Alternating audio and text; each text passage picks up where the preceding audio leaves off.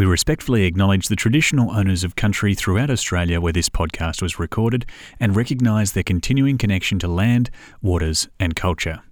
We pay our respects to their elders, past, present, and emerging.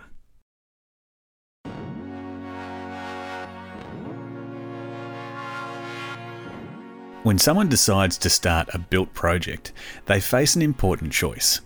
Who are they going to use to design it? Their choice will come down to someone who's a registered building practitioner, who might be a builder, an engineer, a draftsperson, or an architect. Each profession has a unique skill set that will influence the focus of the project. But it can be difficult to choose who's best if you don't know what each professional will bring to the table. When it just comes down to comparing fees, hiring an architect might seem out of reach, or some of their services might seem unnecessary. So, what do architects bring to the table? How can an architect help someone who's about to open a shop, construct a new apartment tower, or build their dream home? I'm Daniel Moore, and in today's episode of Hearing Architecture, we're talking to architects Clare Cousins and John Wardle about the value of architecture. Clare Cousins and John Wardle are two of Australia's most respected architects.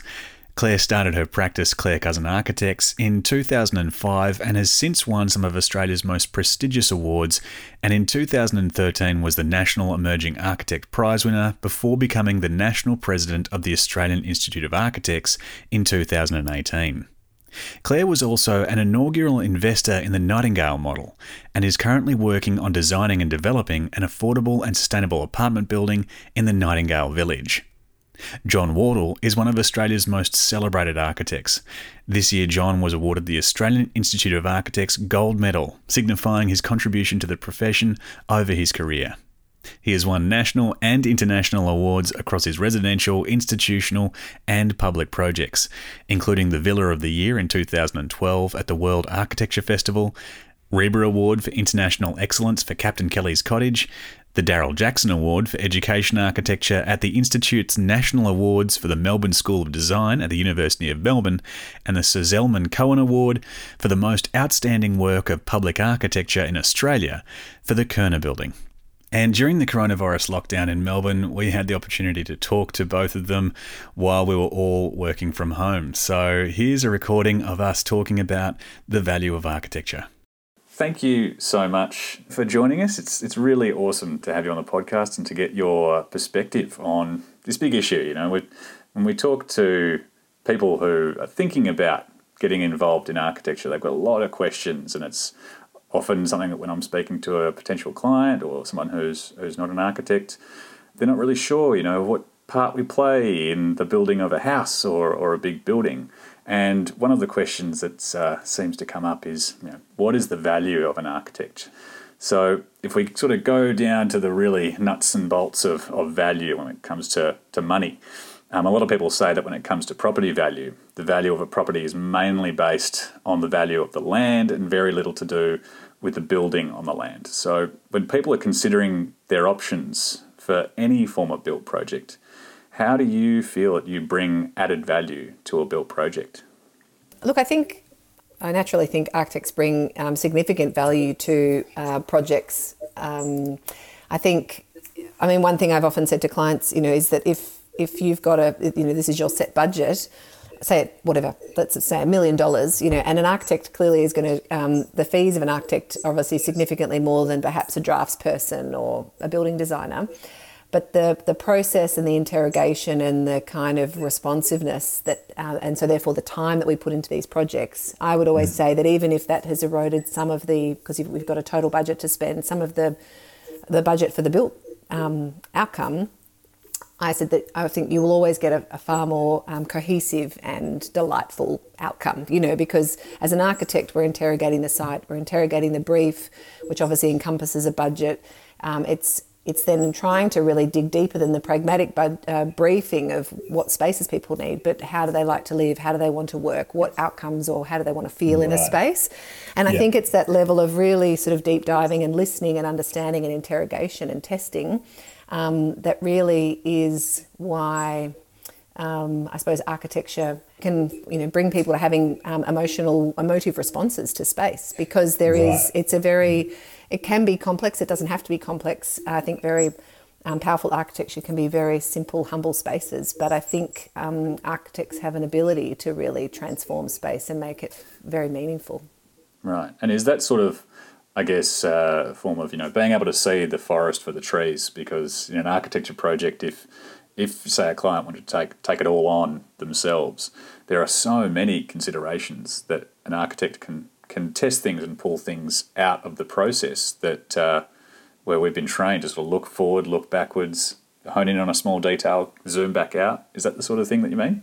Yeah, well, I mean, I think there's no one right answer. I mean, for us, the, way our practice works, it's very rare for, for us to come up with a, this big, strong concept as a starting point. For, it, for me, it's much, or for us, it's much more of a quite an iterative process of investigation, testing, working through, and, and um, dialogue with the clients. And you can often see this trajectory or linear path. And sometimes it's not. Sometimes you go down a path and you've got to come back and recast it and try somewhere else. And so, mm. but in saying that, there's not always one right answer, but it's more about the success of a project, I think, is when a, a building has really successfully responded to all of the constraints and all the criteria and the and the and, and often sort of enhanced or capitalized on the constraints and turned those constraints into problems you know solving problems and that then there is this really you know exciting outcome.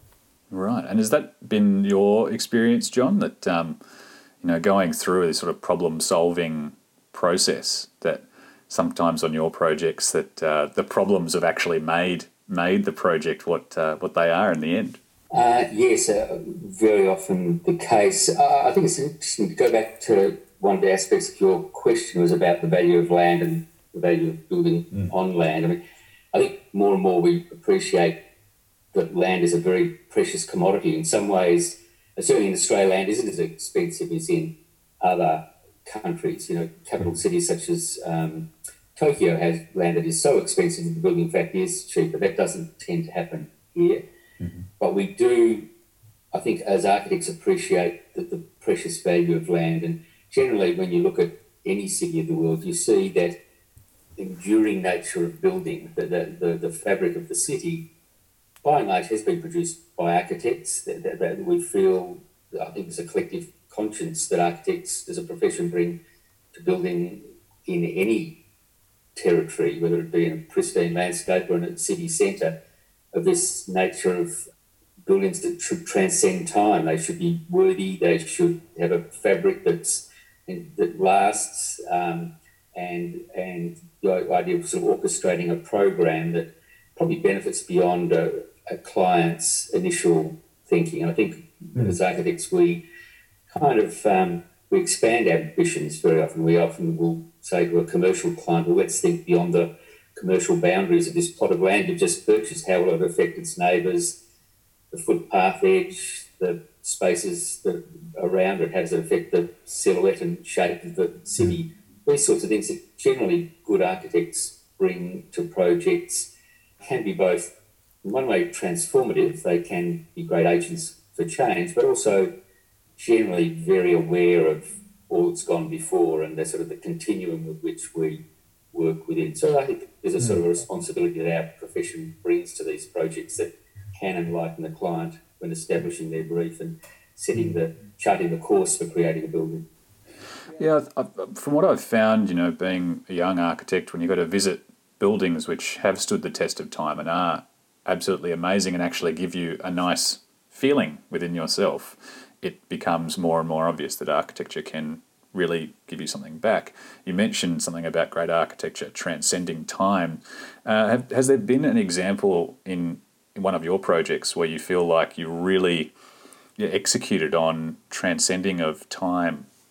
Um, well, everything you have just described is one of the great difficulties we have as architects because you've you've uh, just stated a whole series of things that are very hard to quantify. If we're presenting ourselves to a client, how you there's no kind of testing or empirical measure for just about everything you described. It's one of the great, it's one of the great mysteries of, of um, that our profession faces when trying to describe our, our worth to others, and those that aren't willing to undertake that bit of storytelling about sort of emotion and res- social responsibility and all those sort of things that just see bricks and mortar, very difficult for, to, for architects to, um, to be convincing. Um, I mean, there's an age old thing that um, good architecture can only happen with a good client.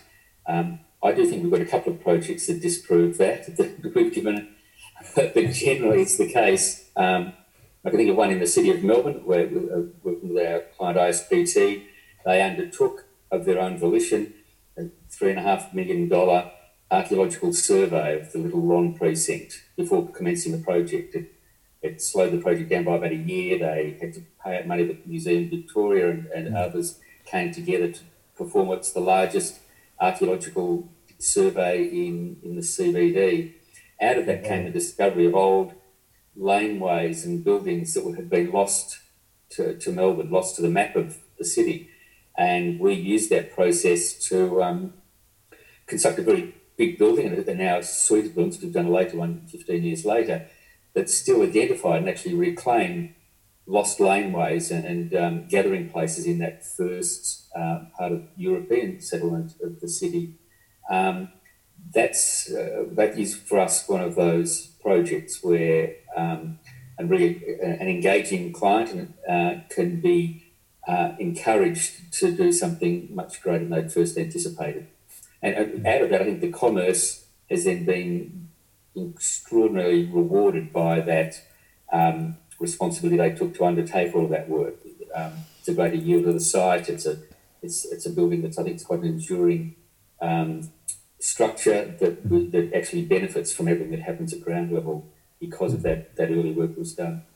Yeah. yeah, fantastic. I mean, it's one of those great things, I guess, that when a project start, you know so much about it, and then once it's actually started on site, then you can discover all of these extra things that can add to the project, or you just need to rethink it in some aspect, I guess. Clare, have you had the same experience, and do you have a project where it felt to you like you really uh, nailed that extra thing that goes beyond a house or, or another kind of building just being a building and becomes architecture?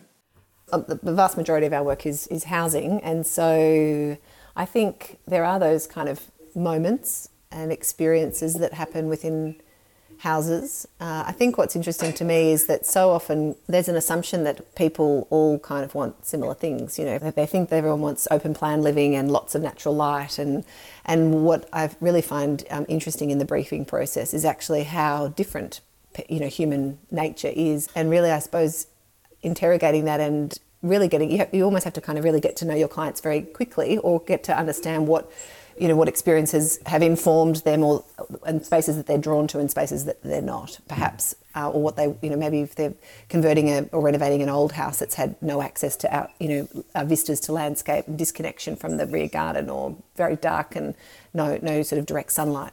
And so they become very kind of often quite pragmatic response you know pragmatic solutions. But at the same time I think for me I'm always um, kind of gets such satisfaction from when you see a client and even no matter how much you've taken them through that journey of you know the, the design process and the design development the documentation the construction and seeing something come out of the ground still how often and even if you've um, built a model or even had some 3d images to try and really articulate a design even further than beyond a 2d drawing still how, how frequent the, the delight and surprise is with clients towards the end of the project or even once you've handed over the project and then mm. within weeks after say we you know pop back in after after they've lived there for a few weeks that this kind of um, kind of disbelief that, that that the house is now theirs and that they get these you know opportunity the rest, you know to live in the house and the kind mm. of some you know often very prosaic domestic you know experiences can be really delightful experiences too you know and mm. so and for me that's really satisfying because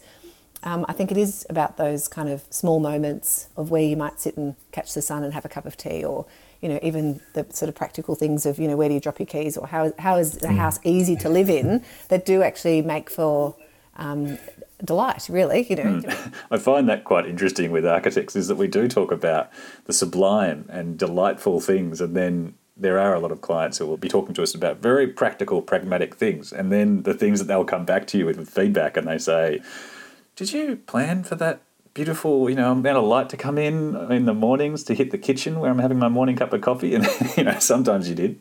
but um, have you had have you had some moments like that? That exact thing happened to me actually a, a, long time ago. But I had a client, a builder, had said to me, we were still in the kind of he'd popped back because he was fixing some defects during the defects liability period. And he said to me, Oh, speaking to the client, and it was winter, and they must have, anyway, and they said, Do you know, it's absolutely amazing. I sit in this room, and in winter, the sun goes all the way back and hits the back of the wall, and we get this beautiful. And then in summertime, it doesn't come in at all. It's not hot at all. do you think Clare meant to do that? And he's like, Yeah, I think so. I think she would have meant to do that. And, and no matter how much you kind of you know, we we often see, you know, we really do try to um, explain the process and why we're doing things, and even try and you know give clients an understanding of um, how to you know, use their buildings and live in their buildings and use windows and create allow for cross ventilation and not just revert to a switch of air conditioning. But it's quite it's it is funny that you it's easy to forget what intrinsic knowledge we have as architects, um, and to not forget that that those moments almost become second nature in, in the way we plan a house or the way we site it or the way we design it. Um, that there is a lot of care and consideration that you, you often won't find in other forms of buildings. Yeah, absolutely. I think that's uh, a wonderful part of our job is that there is that element of surprise, even though I think sometimes people think we're just associated with plans and making sure everything's thought about beforehand. Sometimes these lovely surprises and moments do come into our work. Thinking about architecture, you know, a lot of people think might think, you know, large, big public buildings, you know, Sydney Opera House or Eureka Tower, something like that. Um, but there are some high-profile architects who have uh, small-scale public projects like a public toilet or, or like a, a shack uh, in their portfolio, not just big things. And um, some of these projects in Australia have won some awards. You know, Kerstin Thompson's public toilet block was a beautiful, beautiful project. And John, your shearer's quarters in Tassie, that's amazing. What benefit can you guys bring to these smaller projects, you know, including the projects that have these tiny budgets? How is it different to the work an, an engineer or a draftsman might be asked to do on these projects that uh, people think they're, they're small, they might not need so much thought? It is interesting, this whole idea of scale and intensity. And very often you find some of these smaller projects may not be complex, but they are invariably intense. So the experience of engagement with them is intense, or the detailing, or something, there's something about that intensity of small work that I think draws people's attraction. There's a, um, I often find that despite whatever people might be, whatever walk of, walk of life they might be involved with, there is a common fascination by particularly residential projects and something that's so small and condensed. So our Shearers Quarters project has drawn a large amount of interest and there's something about its sense of landscape, its that scale, the fact that you can read the whole thing in one view, it, it, it um, does allow people to sort of appreciation appreciate the whole of the building in its entirety, um, and then imagine themselves in it. I think it's a fairly mm. universal appreciation that we all have. I think it is the translation of that to other projects is really interesting. I, I, I feel for our practice, we benefit from that intimacy of engagement we have with our residential work, and we take that to projects of larger scale, whether it be a university project or a commercial building, that kind, the kind of um, engagement that draws our curiosity into how people operate and what they feel when they uh, experience different kinds of spaces probably comes a lot out of our out of our smaller residential work. And likewise, with big buildings, there is that translation of things that are fairly common to people sociability and the, and the intimacy of spaces is relatively translatable from very small to very large projects. So those projects have about them the opportunity to experiment and engage with um, uh, a range of human emotions that can be translated into much larger projects. Right. So is that like a, a tangible thing? How you were saying it sort of translates to both big and small. Do you think that's because it's about how people interact with each other and being able to say, "Oh, doesn't this space feel nice?" or you know, being able to work with people and communicate with people and use the space together? Oh well, I mean, so, so much about particularly residential architecture is very aspirational. As a roundabout way of answering your question, we've I've, over the years had people who've come to us with a house that they saw seven or eight or ten years earlier that they really like and they're waiting for the right block of land to come onto the market or somebody to die and leave the money or, or whatever, whatever was required. It held dear this appreciation of a particular project very often. Or sometimes that might, and I'm sure Clare would find this too. People often you'll come to you and they'll find there's a lineage of your work, and they know they'll name six or seven different projects, and that aspect of it is actually it's both very rewarding, but it shows that um, the sorts of people often come to architects do consider um, that aspirational uh, objective as something that's really clarifying to them. It allows them to think about what kind of materials they appreciate, what kind of spaces that they most feel comfort in, or what excites them, or whatever. And so, very often, stories of that level of engagement with clients come from a, a deep appreciation that people have had, and often for over a, a significant period of time. Yeah, I suppose even piggybacking on John's comment, uh, the, the observation I would make, I mean, being a smaller practice, the change in scale is much less relevant in the work that we do compared to that of John Wardle Architects. But the thing that I would imagine, having, you know, that we're now, we've come from doing a lot of domestic work and even say small retail projects and commercial projects and now moving into larger multi-residential projects or bigger commercial projects is there is that opportunity for I mean, John mentioned before intimacy. You know that that because it's quite particularly if you're doing a domestic project, there is a kind of there's an emotional component to it. It's it's much less transactional than say a commercial project may be. But there, there's also often much more of an opportunity to explore craft, I would imagine, or that kind of that, that detail. Not that you know, I mean, John certainly you know, imbues a lot of craft in his larger projects too. And then often the, the, the luxury of time is another thing that I would um, see as well, because, you know, we, we quite enjoy the fact that now with that we've got a more diverse range of projects, You've got the kind of developer work that's much more time sensitive and critical and fast paced, but then the housing projects often we're finding we're having to kind of keep the clients moving along at a reasonable, you know, it, it kind of ticks along. Yeah. but from a from a resource management, which is the kind of you know boring business side to a practice, but it can be very challenging. You've either got not enough work or you've got way too much work, and how you kind of juggle mm. that. Um, but I think you know, I, I suppose um, I think that's a, a, wonderful thing looking at um, practices like John's and the the the scale, like the, the you know the, the, some projects are really enormous, and that then that there is still those smaller, detailed, crafted projects that are taken on, um, and that there is certainly other examples of architects, you know, globally in Australia that do that, but it, it, it's mm. certainly not. You can't say that um, for all large practices because they think, oh, they don't have the right staff to do it, all the and I, imagine it would have to be something very much led by the principals and director, and that's you know mm. certainly that's my take on John. Is he, he has you know such a, um, a, a, passion and interest in that, which is obviously what led to them um, the Venice project, and you know that that complete uh, ability to jump from huge master plans to very small, detailed mm. um, projects. I think is a, a you know a, wonderful thing to kind of observe and watch, and and I think that, that there's not a lot of architects that do do that. Clare, I imagine in your work, your Aesop stores that have that level of intensity and invention. And I imagine the commissions going from one to the other, they have to have a again a high degree of variance, but that amazing refinement probably uh, to me would be one of your equivalents of that. They must be very testing little projects that have been a, a real success.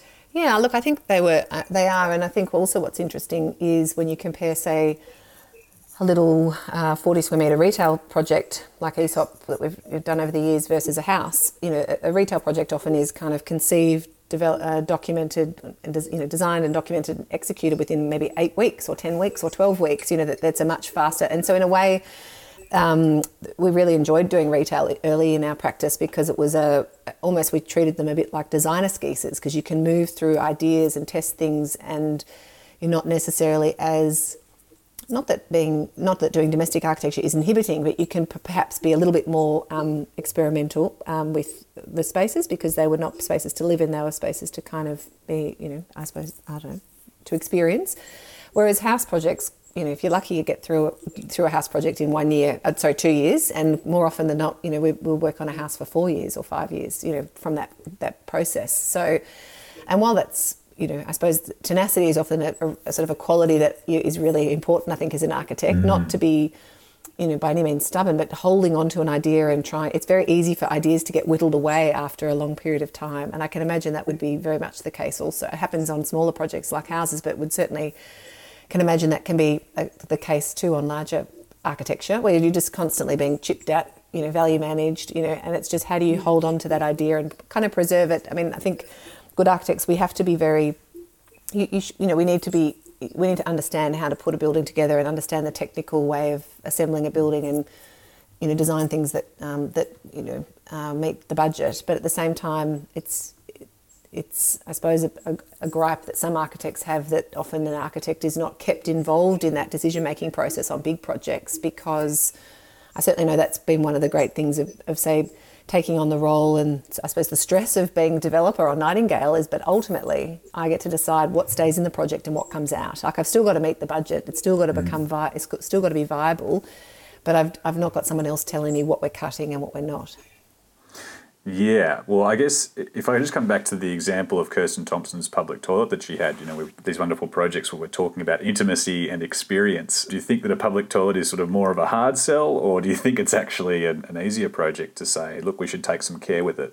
I, I visited that on um, National Jury actually, so it's a you know, I mean, I'm sure many people have visited it just in their own time, but it's a fantastic, really great project, and was very deserving of the um, prize for small architecture it's a perfect example, really, of a utilitarian public amenity that could really be designed to purely serve a function of a road stop and provide somewhere to stop and use the bathroom, but is delightful on so many ways. And even dealing with a lot of challenging issues like security, cultural requirements of different user groups, privacy, uh, and then even you know security and safety with illumination at night and not having corners and and also then also providing I suppose, a distant sense of delight to passerbys that you get this kind of illumination as a lantern at night time. So I think it was a, it's a it's a very carefully considered, but ultimately stripped back and edited and simple. Um, you know, when you sort of study it, um, simple building, but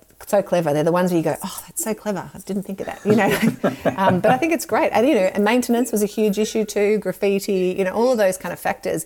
And it really shows that they're the kind of projects when you alluded to before, Daniel, about, you know, what would an engineer do? And I suppose it's like, why do architects get commissioned to do sound walls, you know, which has become a bigger thing the last kind of 20 years. That could mm. they could just be designed by engineers to solve acoustic issues, whereas you've got the kind of lineage of Wood Marsh doing the Eastern Freeway back in, you know, 15, 20 years ago and lots of Melbourne architects doing urban design and freeway wall because it actually makes that process of driving on a very long mundane road, it solves the problem, but it also brings a much a heightened level of experience.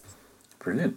So you guys are both very talented at designing houses. So when you're working on houses, all clients are different, but clients on houses have as much lived experience in houses as, as anyone does, as any architect. You know, they've spent their lives interacting with them, utilizing them, just being in houses. So I wanted to ask, how have you been influenced by your lived experience? And does that ever get in the way when you're talking to clients who have their own lived experiences who can just say, look, oh, no, look, I've had that before, and, you know, ha- really don't like having a sunroom, or you know, they, they, can, they can say to you, you know, oh, look, I lived in a place like that for 20 years and it just doesn't work.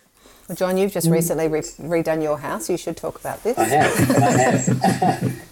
well, uh, yeah, in, in answering that, I can refer to my own recent experience. Thankfully, we just uh, renovated the house, which took two years nearly uh, and moved back in before we had to move into isolation. So it has oh, been, lucky. it has been um, greatly tested over the last 15 weeks now, working from home. Yeah, it's interesting. I, I think the joy in doing houses is is this ability to translate experience, and I think many residential clients enjoy um, the conversation of, of, of, our very personal research and, and our and our drawing our own experience into houses. We always have to be careful because uh, there is no formula for doing a family home or a home for a couple or an individual. And you can, I think, if you particularly work solely in this area or work over the area for a long period of time, as I have, you've got to avoid being formulaic. And even in our, the way we present to our clients, we, we must be careful to be great listeners, but and but particularly great observers. A, a lot of I think most of the ideas that we have had over the years that have really driven a residential project haven't so much come out of the client's direct brief or the written brief, but through observation and, and conversation. It's very often those those strands of um, sort of fleeting knowledge that we get that often become the cornerstone to the design of a house. Some some reference to history or family dynamic or aspiration for change. Very often we're agents for change. We're, the whole idea of this new house is because of a anticipation of a new phase of life or mm. uh, of both personal or, or family life. And we sort of become people who can coax a conversation to actually bring out sort of the subtle inferences that can be really central to the um, the architectural narrative that's developed. I like the idea of kind of really a conversation that has I have to stop short of being intrusive because I know I'm often told I am I'm a very curious person and and but really knowing you know how a couple came together or what's caused this or an object I might see on the wall, where did that come from and what part did that play in their life or something. Because I just know from experience it's often those things, those little fragments of information that often become really central to, to our engagement with the residential project. Mm.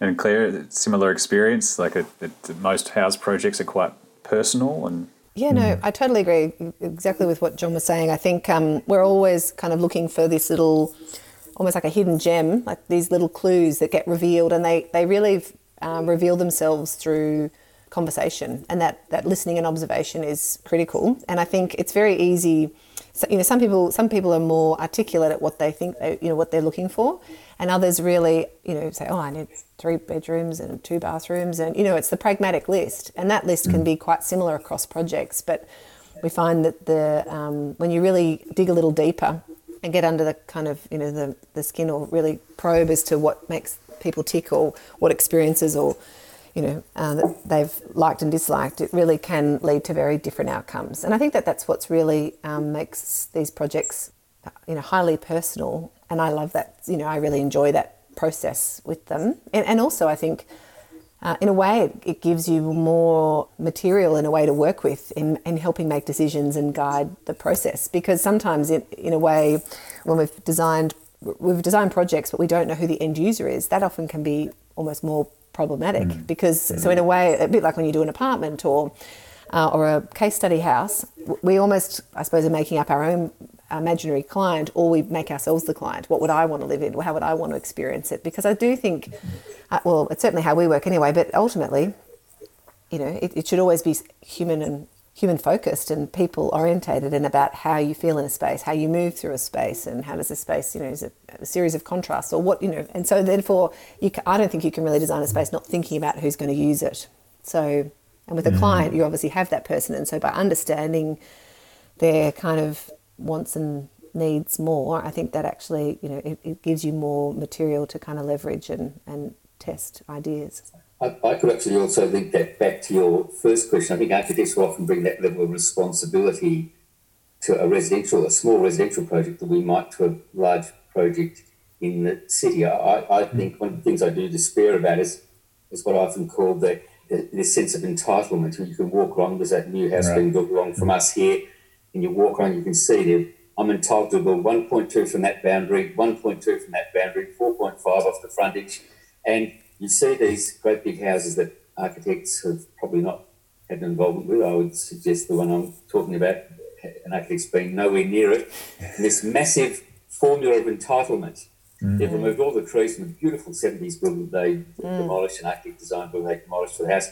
Not only did they demolish the house, but importantly, they demolished the garden too. So this mm. new big overblown house is both sits to everything that they're entitled to build on the site. And you look into it and I have to see as I walk past it, as I tend to do and glare at it, um, the insides are big and flabby and overblown. And I mean, an architect would actually have that sense and probably bring to the equation of onto the entire site about garden outlook and light coming in at different times of the day and a, an adequate space between you and your neighbours, all of those sorts of things that many of these projects that uh, don't involve architects um, defy, I think. And I think there is a responsibility. We're losing so much green space due to this kind of inefficient, overblown scale of so many new houses being built in old suburbs.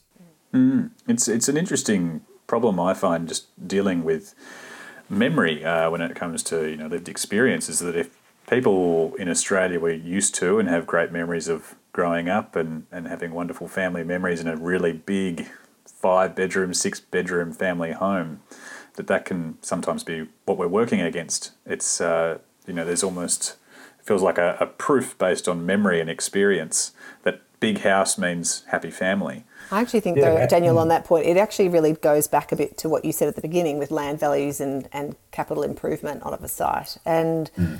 I think too often people will think, oh, we need the 40 square house because we have to have an ensuite for every bedroom. It's a kind of real estate tick box, you know, as to what, yeah. it, and it is actually an intrinsic flaw, I think, in our kind of um, the whole financial valuation, the lending model, you know, of when a valuer will come through a house to value a property that they, you mm. know, that they often whether something has got architectural um, merit, um, actually doesn't play into it much. I don't necessarily think. I think it's about you know how many bedrooms, how many bathrooms, how big is it? You know, is it you know is it weatherboard or is it brick?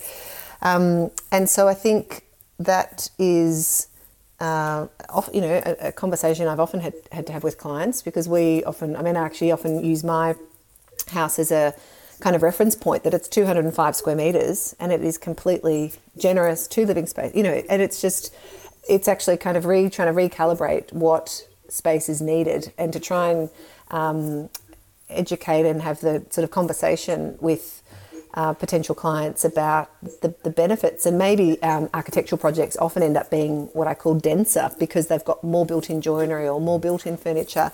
And that leads to perhaps not needing to uh, insert as much furniture, but because there's all this storage and space to put your things and you're not having to clutter it with a whole lot of furniture, but also that there's a very clear um, sort of, I suppose, spatial planning and you know careful curation of spaces on how they connect and how you move through the space and how you occupy space. That therefore you don't need to be, you don't need these enormous houses. And so there's actually nothing worse than when you go into. I've been to houses, you know, people have invited you over and, and they're so big and they they've got kind of regular furniture, but it's kind of vast and you they've just got this. There's sort of no soul and they you know and they can't kind of work out what's wrong. But it's like your living room's six by six. Why does it need to be that big? You know, and so.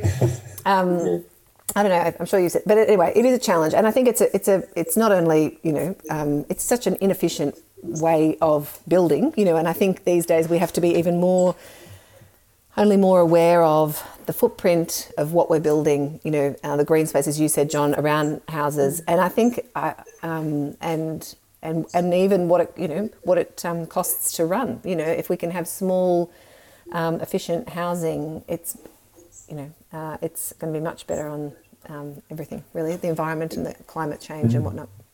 I, I presume if you've got a, a, if you've got four kids and and uh, five bathrooms in a house and they can all run simultaneously, mm. your water usage, usage must be extraordinary over the traditional house that had one or maybe two. Mm. Mm. But also that yeah. thing of, um, you know, I, I, say, who wants to clean all the en suites? But also, where does a child learn compromise or negotiation yeah. of actually or patience to wait their turn or get organised in the morning?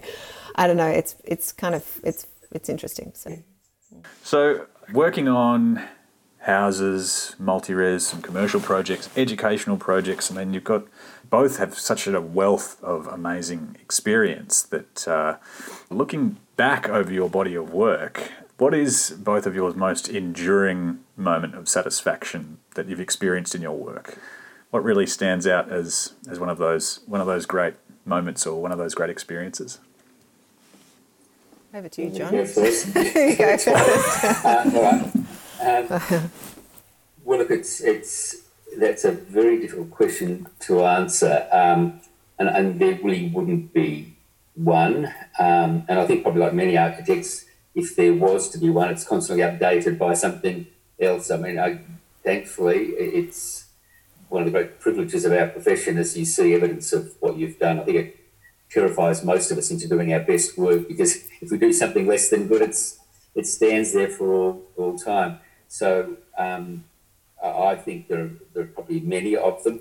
It's interesting with the, the architecture awards coming up, and we're starting to work out how we can have our virtual awards nights, celebrations, and things. I, am now probably more at the stage that of awareness of the various people who have contributed to the project. So I, have probably um, have to repeat myself from thinking singularly about the best thing I've done.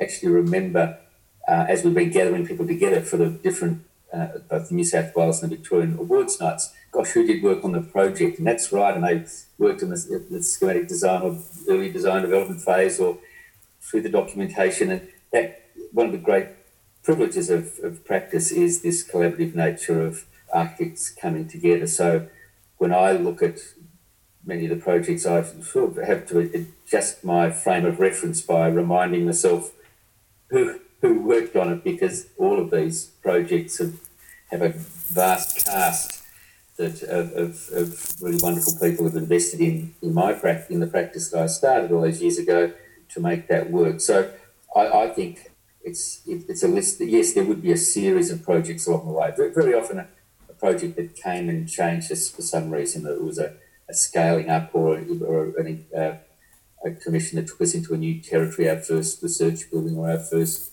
know, got back to the first house. Um, and I remember though, and very often that somebody's out gone out onto a limb, a, a member of a committee or somebody particularly has said, now, I know this firm hasn't got much uh, background and experience in, in this kind of work, but I think they've got the potential. There's always somebody who'll take on that. And, and, and so many of our projects have been due to a particular person or a small group of people who have come together to actually place their trust in us and give us that commission. But if I was to answer anything, I think probably recent things. Certainly being mm-hmm. invited to go to Venice and our somewhere other our Venice exhibit is a very recent, remarkable thing that certainly give, gave me and the group who worked on it a, a, a remarkable, remarkably rewarding experience travelling to Venice to see it in place, encouraging the, the guys from Jacaranda down in Geelong to actually build the whole thing in 20 days. And, of that was just a wonderful, wonderful story of our firm, drawing in people from outside as we do more and more as we mature as a firm, bringing in Natasha Johns Messenger, an artist, and mm-hmm. Coco and Max, these two young filmmakers. That whole enterprise was just wonderful. Um, but then, really, it's down to the latest thing at the moment. We're working in isolation with the University of Tasmania, and we've done all of the mm-hmm. stakeholder engagement and just completed two weeks ago schematic design the entirety has been done within these 15 weeks of lockdown wow. for, two buildings. And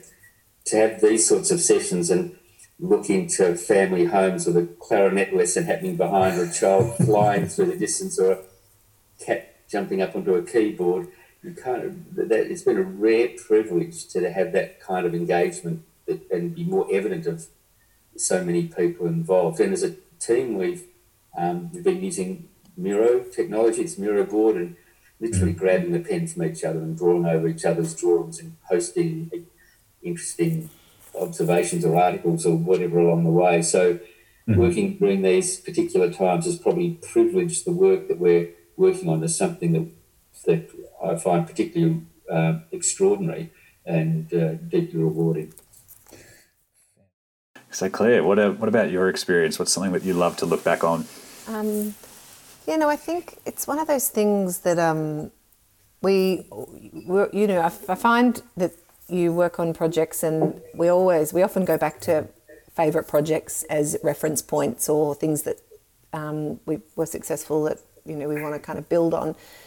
But at the same time, um, I suppose there's always the kind of the current projects that are, you know, that are exciting and the, the kind of new favourites. Um, I think for me, as an enduring moment. I mean, there's the work, as in the you know things that um, hopefully will be enduring, but then there's all, also just the, the nature of I think running a practice, and we're in our fifteenth year this year, and um, I think for me the the kind of relationships that I've built, um, and obviously builders are key to that. Certainly the staff in the office, and we've um, you know, as John, uh, you know, said with his practice, it's you know, you're um, the, the team is you know, it's a team effort, and that's they're hugely important. And, and for me, it's really like a, I suppose our, you know, it's the work family, um, and it's you know very much teamwork bringing these projects to to fruition. Uh, and I think also with the team, what's always very interesting is to see people who've come through our doors and worked with us, whether it be for two years or 12 years, uh, and then go on to start their own practice. And so that can be, it's always a sad time, you know, to lose great people, but it's also a really nice thing to see um, that people develop the skill and knowledge that they feel uh, empowered to go and start their own practice. And so there's a kind of, um, you know, a lot of people that have done that, you know, over the last 15 years, which is really nice. Um, and then also with relationships with clients, I think um, we we've probably become more selective over the last five years with of the commissions that we that we take on and and try to make um, or try to find more values aligned clients, um, whether it be the you know the right project or outcome or whatever aspirations, I suppose. Um, but um, so many of our clients have then become, and maybe this happens more in the domestic uh, market, but you know referrals or long term relationships. So we've got clients that we've you know done their fourth house, you know, and you sort of think often, oh, we're only going to do one. It's their one house, and they'll live in that for 20 years. Um, but there's something really delightful about that kind of repeat client and having that that kind of lineage and experience and knowledge of each other, and that kind of um, relationship um, that really becomes far more of a friendship rather than a kind of just professional relationship. And so I, I, really value that, and I and I see that as kind of an enduring influence on our work, really, and the way we practice. Um, and then I suppose also, you know, projects for, for me that probably had, like John said before, as bigger steps up or changes of typology or scale. But for us, Nightingale was a kind of a, you know, which we sort of invested mm-hmm. in Jeremy's project, Nightingale 1 into 2014, six years ago. But um, our project has been going for, I don't know, three years or so.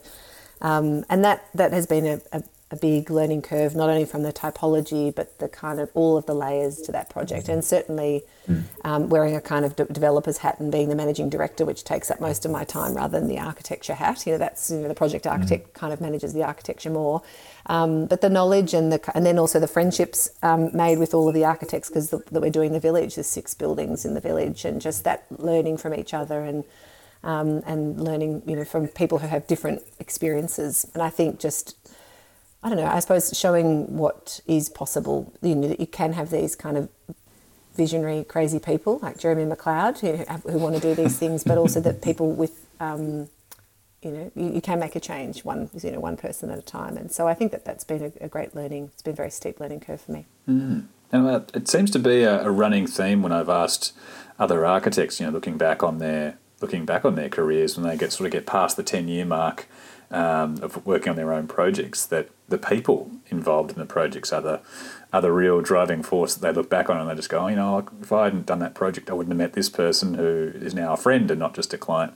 Why do you think it is um, that that is what architects love to look back and, and remember the people as opposed to the project where we might have had, you know, huge long emails talking about a window detail and then, and then it's actually it's actually about the people. Why do you think that is?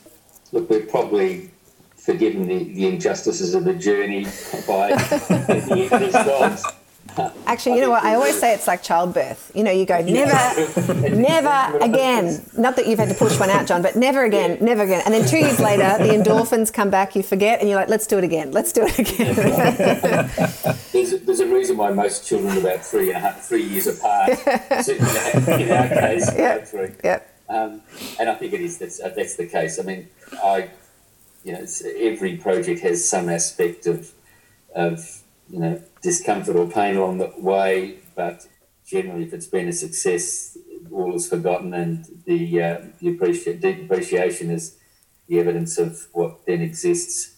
Uh, I think as part of that is that moment where that you have to almost push the architect out and becomes there. There's a moment where we find with most residential clients where it's got to become their house and some aspect of selecting furniture and art and whatever else, and then you're sort of invited back into it um, once it's become theirs. and the, the, trick is not to make too many comments, which can be hard. Uh, Spill red wine on the carpet. Yeah, that's right. no, I don't know. I, I look. I, I certainly think not all clients you don't have the same rapport not it's just not, it's human nature. You're not going to have the same rapport with every client. You know it's it's like mm. any kind of human elements of human engagement. But i think there is something when there are some that come along that there really is a kind of deep mutual appreciation or an enjoyment of conversation and often it boils down to a, a deep trust in us. And i always find that that's always often the most it's kind of liberating really but it, you know because you, it's kind of half the battle sometimes of trying to, and you still have to go through the um, taking, you know, really explaining why, and, and and we never expect people to just to sit back and accept what we're saying. We want the dialogue, mm. we want the conversation because we want to test that things are right. In a way, a passive client is, is just as scary as an overbearing client because you're sort of scared that they haven't really understood because they're too afraid to ask mm. questions. And I've had that experience and that's kind of terrifying too. There's, you, you really do want the middle somewhere in the middle that there is you know um, engaged conversation you know deep listening both ways and that ultimate trust and that often that when clients will say okay i'm not really sure but i'm going to go with what you say because i trust what you think and and that and that that is liberating and i think it, it then it, it only leads to um, i think extremely you know much more successful outcomes because there hasn't been that kind of angst or distrust or animosity or you know and you know that's the last thing you want. Because as John said there are always bumps along the road. There are always challenges to solve. No matter how comprehensive the documentation is or how much um, due diligence was done there are always issues that crop up. And it's how hmm. people deal with it during that uh, process. Um, you don't need to add other layers of kind of um, uh, conflict uh, only make for a much more painful and stressful process. Yeah absolutely All right. Well, for anyone who might be listening to this episode because they're about to take on a project, if they're if they're sort of thinking, you know, what why should I why should I employ an architect, and they're just about to start going through the process, what would you like to say to them? Oh, look, I think be prepared to trust somebody else implicitly with your dreams and hopes and aspirations and the money uh, and establish a relationship that could be one of the most acutely fascinating ones that you've ever had, but be prepared for the journey. I, I think it is interesting. I think Clare's mentioned the word about trust. We find it is very necessary for clients to have that bridge of trust to allow an architect to move forward and not have to, they as a client, not have to control every aspect of the process, but be prepared to be surprised and um, engaged with something beyond your immediate control. I think the best examples we have of it was where at the end of it, the client has said, It's nothing that I had imagined, but I'm deeply engaged by it and, and, and love the whole thing dearly, but it's not what I imagined at the outset. You sort of don't want a client that says, hmm, well, that was good. It's just what I'd imagined. yeah, look, I mean, I think from a, I think that's, I, I agree with John. I think I suppose often, even for someone who's never engaged with an architect before, which often you find with residential clients they haven't, I do think it's quite important for them to, you know, it, it's important for um, for them to, you know, look at, um, uh, you know, various architects' work, and there does need to be a rapport for. It sounds obvious, but there needs to be a rapport for that work, that body of work, um, because. The, there's no point, and we've had this happen before. We've had really great um, relationships doing someone's house and then we've been referred to a client or colleague of theirs sorry and then that person's come to us saying oh we don't really know what we like but we love our friend's house and you, they loved working with you so will you do our house? And we're like okay mm. sure. And you know talk to them a lot about trust and the importance of you know and it was just a nightmare of a job you know because i think they've just assumed because they you know it worked for their friend that it's going to work for them Mm. And they just, you know, it just didn't work. This was a long time ago. We don't tend to have those issues anymore, but thank God. But it's, but it is important. And I often even say to clients, meet with a few architects, talk to them. It, it, you need to feel that you can work with that person, and actually, you do need to feel that you can open up and be quite. I think, especially doing housing, which is obviously a lot of what we do, it is an intimate process, and you do need to feel that you can talk to the architect and not um, and have a conversation. And so, so I think that is important. And but I wholeheartedly know that in get, working with an architect, as I kind of said at the very beginning of the, the process, yes, it costs more than going with a draftsperson, but the outcome, even if the total spend is identical, will be it's like chalk and cheese. It's you know a dra- mm. draftsperson has a time and a place perhaps, but it's there's a, there's a very different process that um, that you go through, and that kind of um, interrogation and, and testing and, and site responsiveness and um, social responsibility and, and climate climatically responsive, all of those things. They're all literally this kind of big melting pot and kind of a three dimensional jigsaw puzzle, which is obviously what architects love solving. Um, but it, it's a, it's a it does take a long time to get the you know to get the right solution, and, and it's a you know I suppose you get what you pay for. So don't you, John? All right. Well, thank you so much for, for joining us for the Hearing Architecture podcast. It was really valuable hearing about your takes on the value of of architecture and what architects can bring to everyone's projects. So, thank you so much, John, and thank you so much, Clare. And we look forward to uh, hearing from you again in the future. Thanks, Daniel. Daniel, pleasure. Pleasure.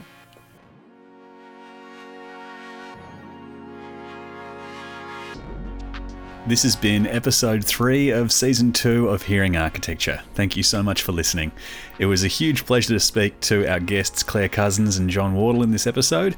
Their contribution to the Australian architecture profession and the community is immense, and we're very grateful that they gave up some of their time to speak with us. The more support we get from you, the more episodes we get to make. So if you'd like to show your support, please rate, review, and subscribe to Hearing Architecture in your favourite podcast app. The interviews in this season were coordinated around Australia by EmAGN committee members Jamila Jahangiri, Kirsty Voles, Hugh Michaelmore, Chris Morley, Victoria Clarkson, Lily Fong, Tanya Banagala, Jess Beaver, Dylan Gorton, Vaughan Cockburn, Kalna Sparks, Tom McKenzie, and James Goffwin. This is a production by the Australian Institute of Architects Emerging Architects and Graduates Network in collaboration with Open Creative Studio. The Institute production team was Stacey Rodder, Madeline Jenkins, and Claudia McCarthy. Written and directed by Daniel Moore. To learn more about what the Australian Institute of Architects is doing to support architects and the community, please visit architecture.com.au. This content is brought to you by the Australian Institute of Architects, Emerging Architects and Graduates Network in collaboration with Open Creative Studio. This content does not take into account specific circumstances and should not be relied on in that way. This content does not constitute legal, financial, insurance, or other types of advice. You should seek independent verification of advice before relying on this content in circumstances where loss or damage may result. The Institute endeavours to publish content that is accurate at the time it is published, but does not accept responsibility for content that may or will become inaccurate over time.